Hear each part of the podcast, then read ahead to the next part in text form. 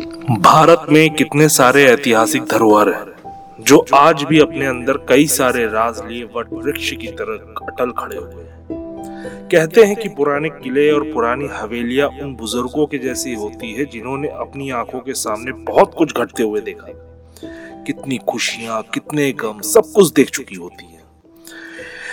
और समय आने पर ये अपनी कहानी किसी न किसी तरह से बाहर ले ही आती है। नमस्कार दोस्तों, मेरा नाम है चंदन और आप सुन रहे हैं हॉन्टेड फाइल्स का ये एपिसोड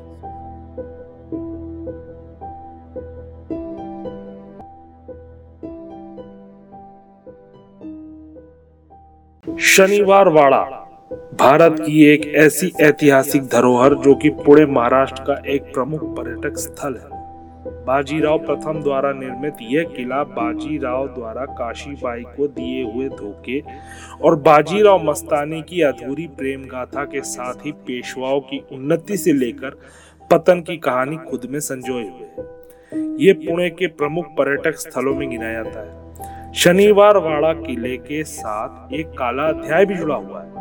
इस किले में सत्ता के लोभ में मराठाओं के पांचवा पेशवा 16 वर्ष के नारायण राव की निर्मम हत्या करवा दी गई। थी कहा जाता है कि उनकी आत्मा इस किले में आज भी भटकती है और अंतिम घड़ी में उनके द्वारा ली गई चीखें आज भी इस किले की चार दीवारियों में घुसती है। ये किला भारत के सबसे हॉन्टेड प्लेसेस में से एक है। अब बात करते हैं इसके रहस्यमय कहानी की कि ये सब आखिरकार शुरू कैसे हुआ? पेशवा बाजीराव प्रथम के दो पुत्र थे। बालाजी बाजीराव जो नाना साहेब के नाम से भी जाने जाते थे और रघुनाथ राव। बाजीराव प्रथम की मृत्यु के उपरांत नाना साहेब पेशवा बने। पेशवा नाना साहेब के तीन पुत्र थे। विशव राव, महादेव राव और नारायण राव।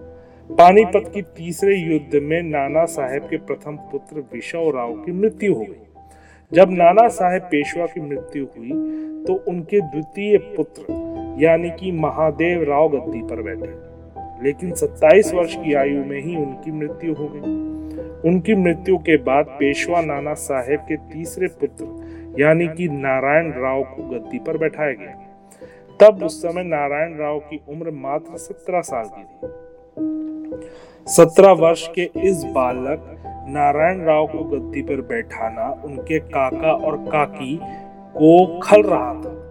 रघुनाथ राव स्वयं पेश, पेशवा बनना चाहते थे।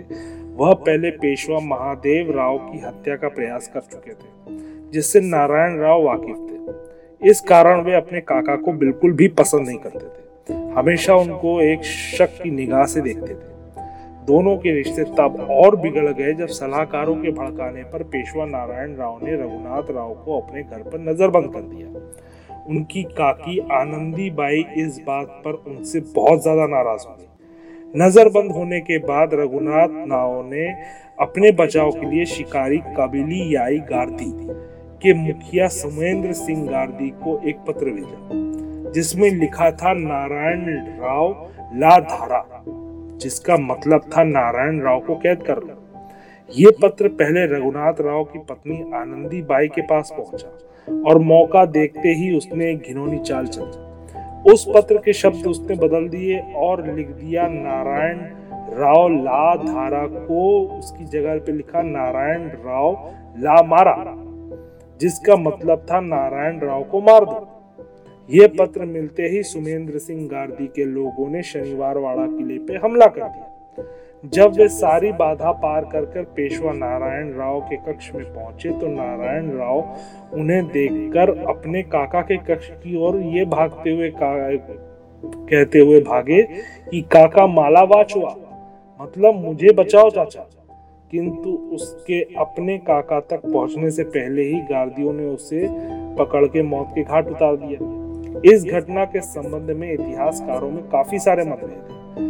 कुछ इतिहासकारों का कहना है कि ये बात सही थी कि वो अपने काका की तरफ़ भागी। लेकिन उनके काका ने अपने आँखों से ये सब देखते हुए भी कुछ नहीं किया।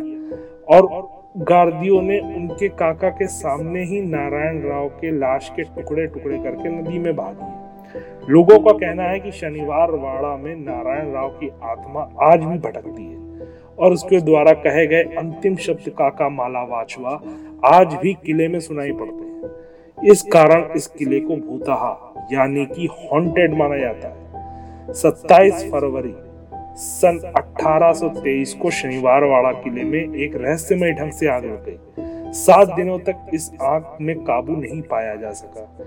इस आग में किले का अधिकांश हिस्सा जल गया है।